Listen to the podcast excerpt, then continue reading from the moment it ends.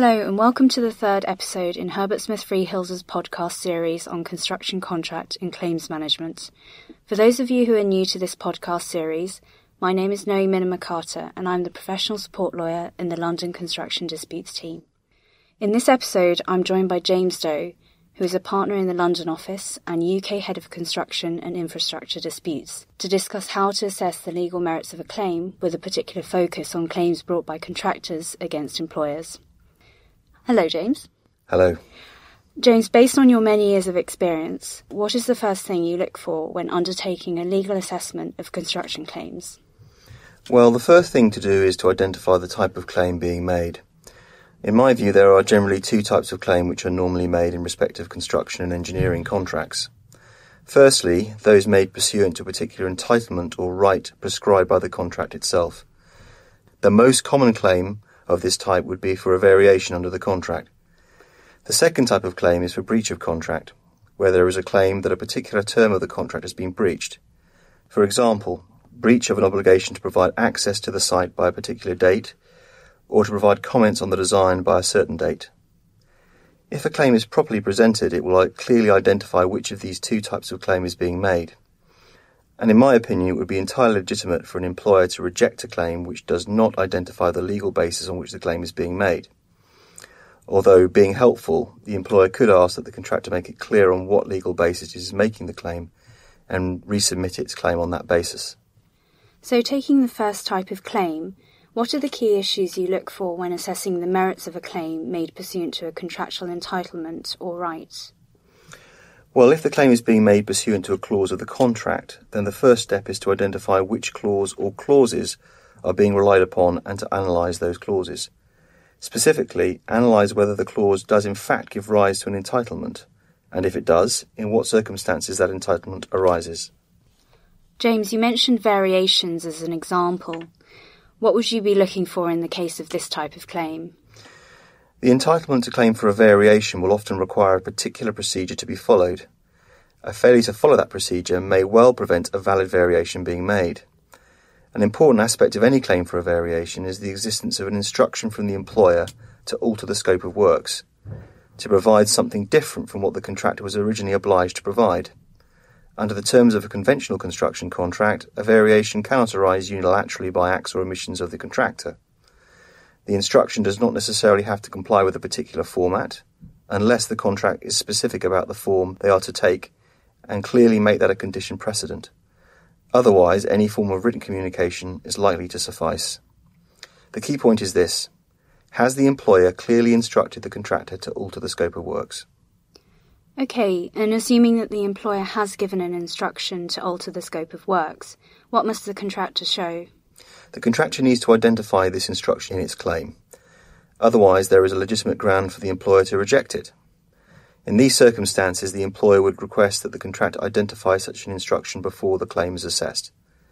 In my experience, problems can arise where a contractor considers an alteration to the scope of work to be necessary or beneficial to the project.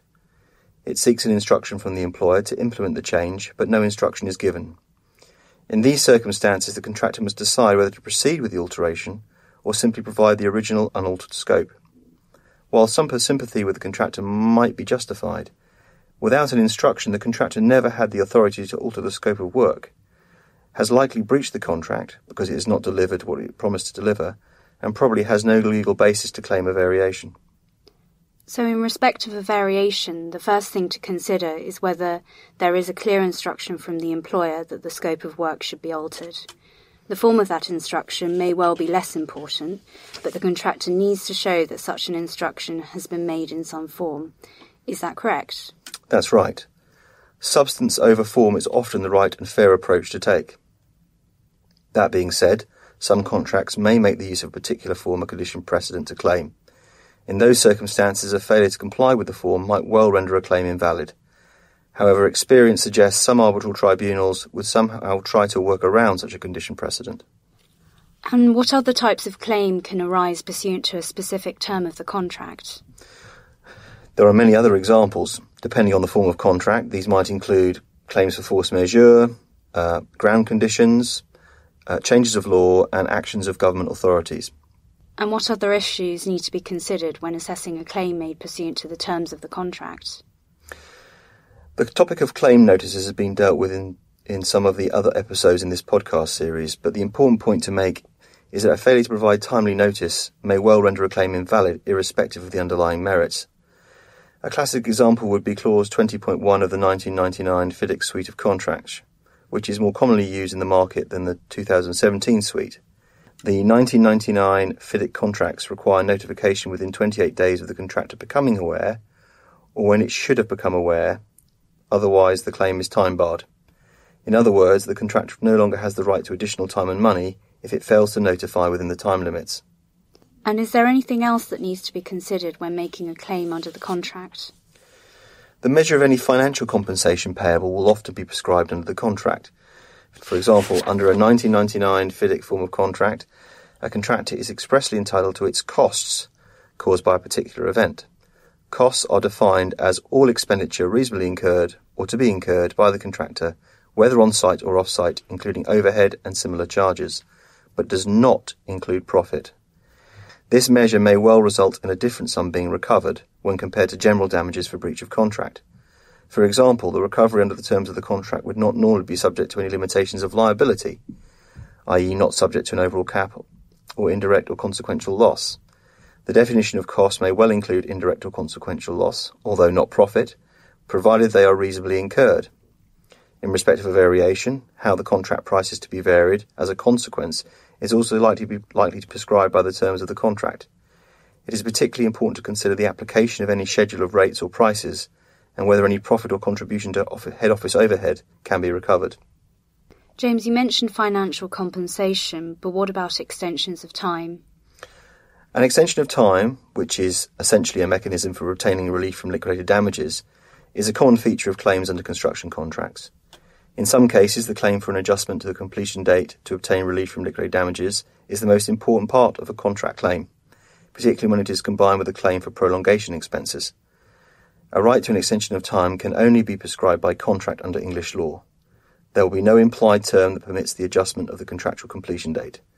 Therefore, it is important to identify which clauses the contractor relies on when seeking an extension of time.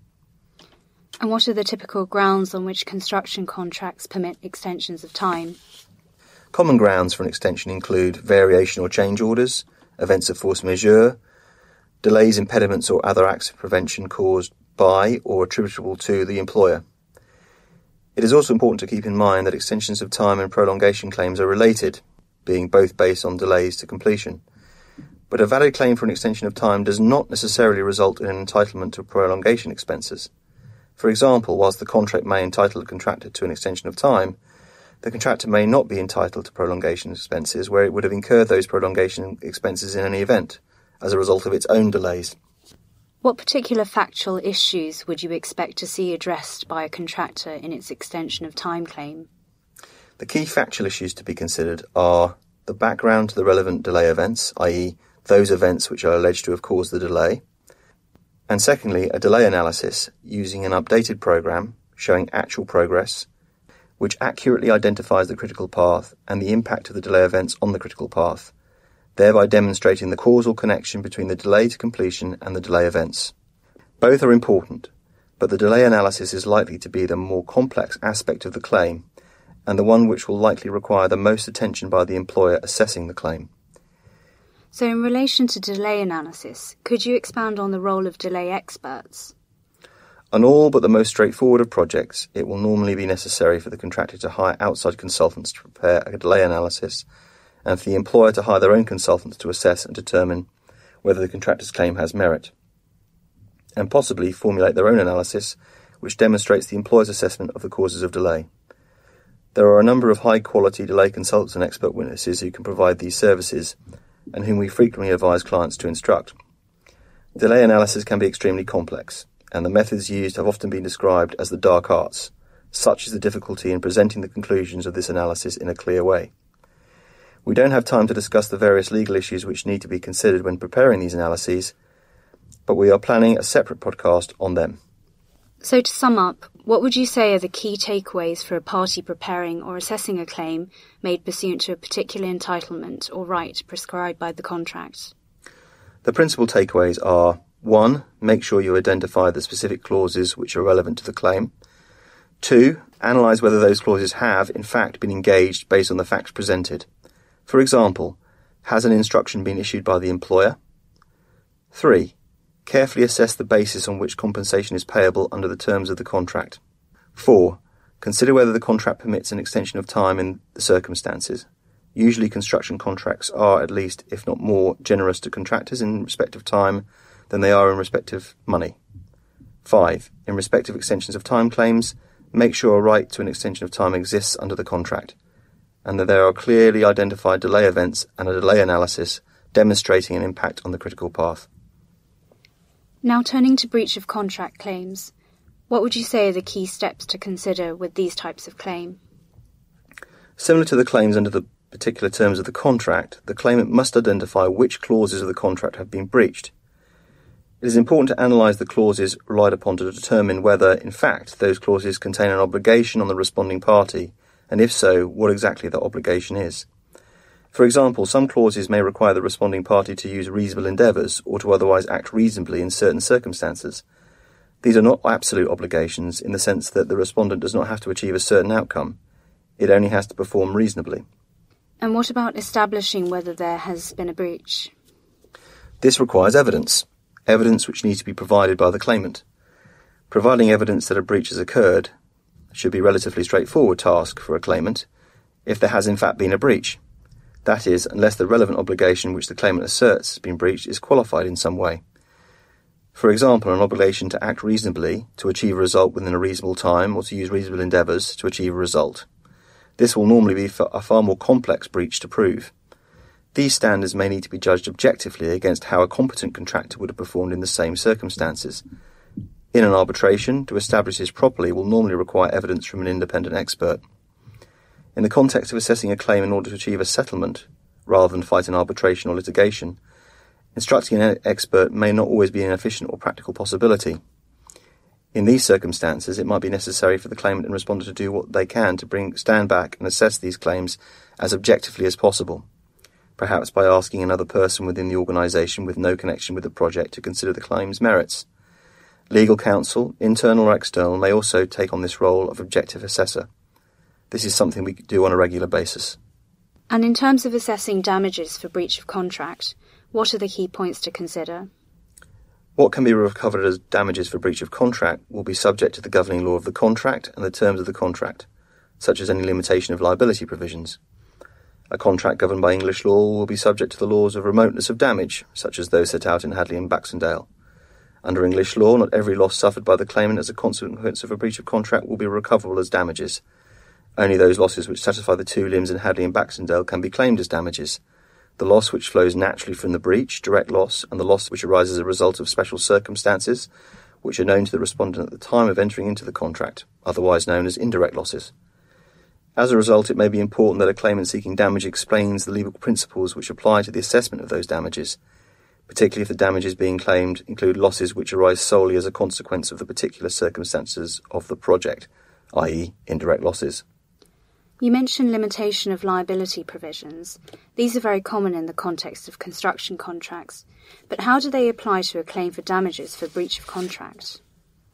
These provisions would normally apply to any breach of contract claim.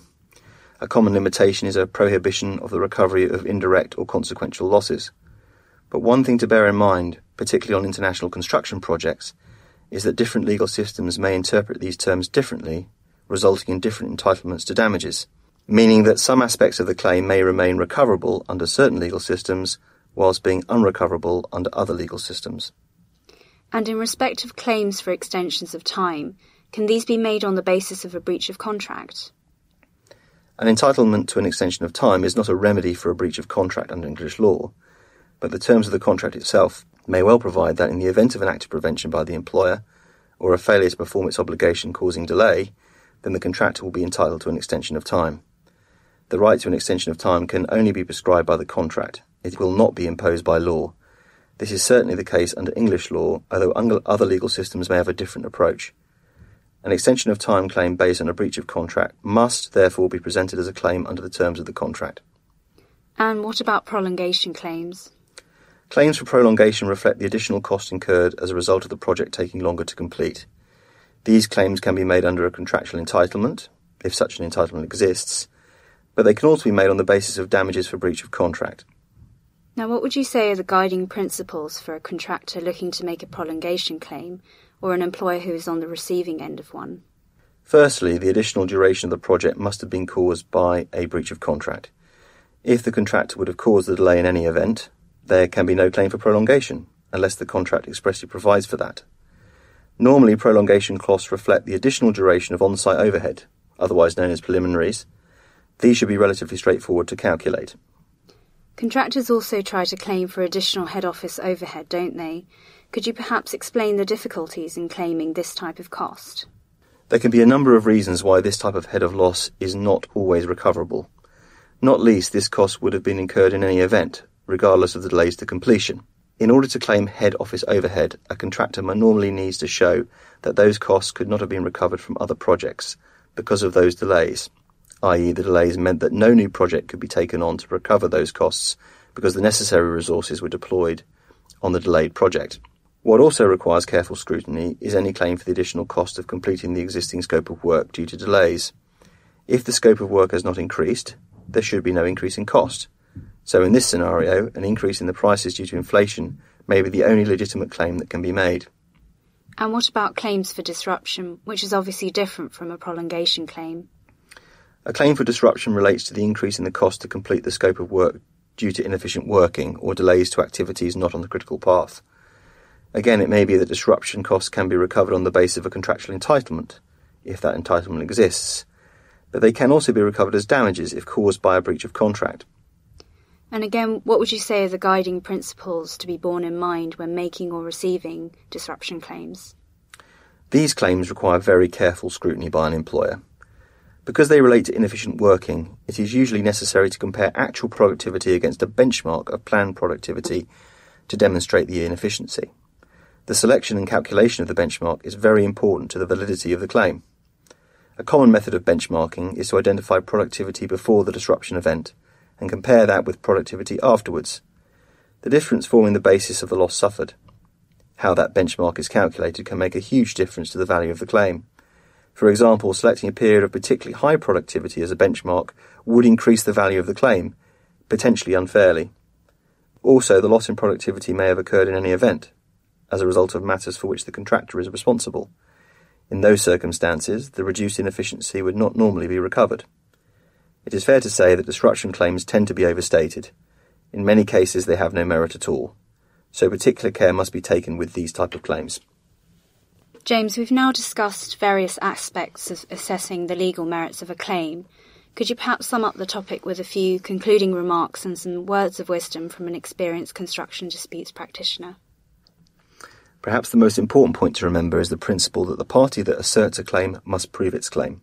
In my experience, it is not uncommon for claimants to attempt to shift the burden of proof onto the respondent. For example, a claimant may produce evidence that supposedly supports the claim, the claimant demands that the respondent prepare its defence by responding to each of the allegations made in detail. If the respondent is unable to respond with its own evidence, the claimant suggests this proves its own claim is valid. In fact, a detailed assessment of the claim often highlights fatal flaws, without the need of any rebuttal evidence. For example, whilst the actions of the respondent may have caused certain activities to be delayed, if they did not impact the critical path, the respondent's legitimate response could be, I did breach the contract, but so what? It had no impact on the project. Remember, those who are making a claim must establish their entitlement. It is not for the respondent to explain why the claim is invalid. That being said, it is always advisable to prepare a considered response to each claim, as this will help prevent claims turning to disputes which might ultimately result in arbitration or litigation. As a further general observation, contractors are more frequently entitled to additional time than they are to additional money. It is also important to make the distinction between submissions and arguments on the one hand and evidence on the other. It is not uncommon for claimants to present their own previous submissions or correspondence as evidence of the underlying merits of the claim. It is sometimes difficult to distinguish submissions from evidence in these circumstances, particularly if the original claim was made contemporaneously with the alleged event. Well, thank you very much, James. For a recap of what was discussed during this episode, please take a look at our handy checklist for how to assess the legal merits of a claim, which can be downloaded from our website. The next episode in our construction contract and claims management podcast series will be on how to prepare for a potential construction dispute, which will be hosted by Olivia Liang, who is an associate in our construction disputes team. Thank you for taking the time to listen to this episode.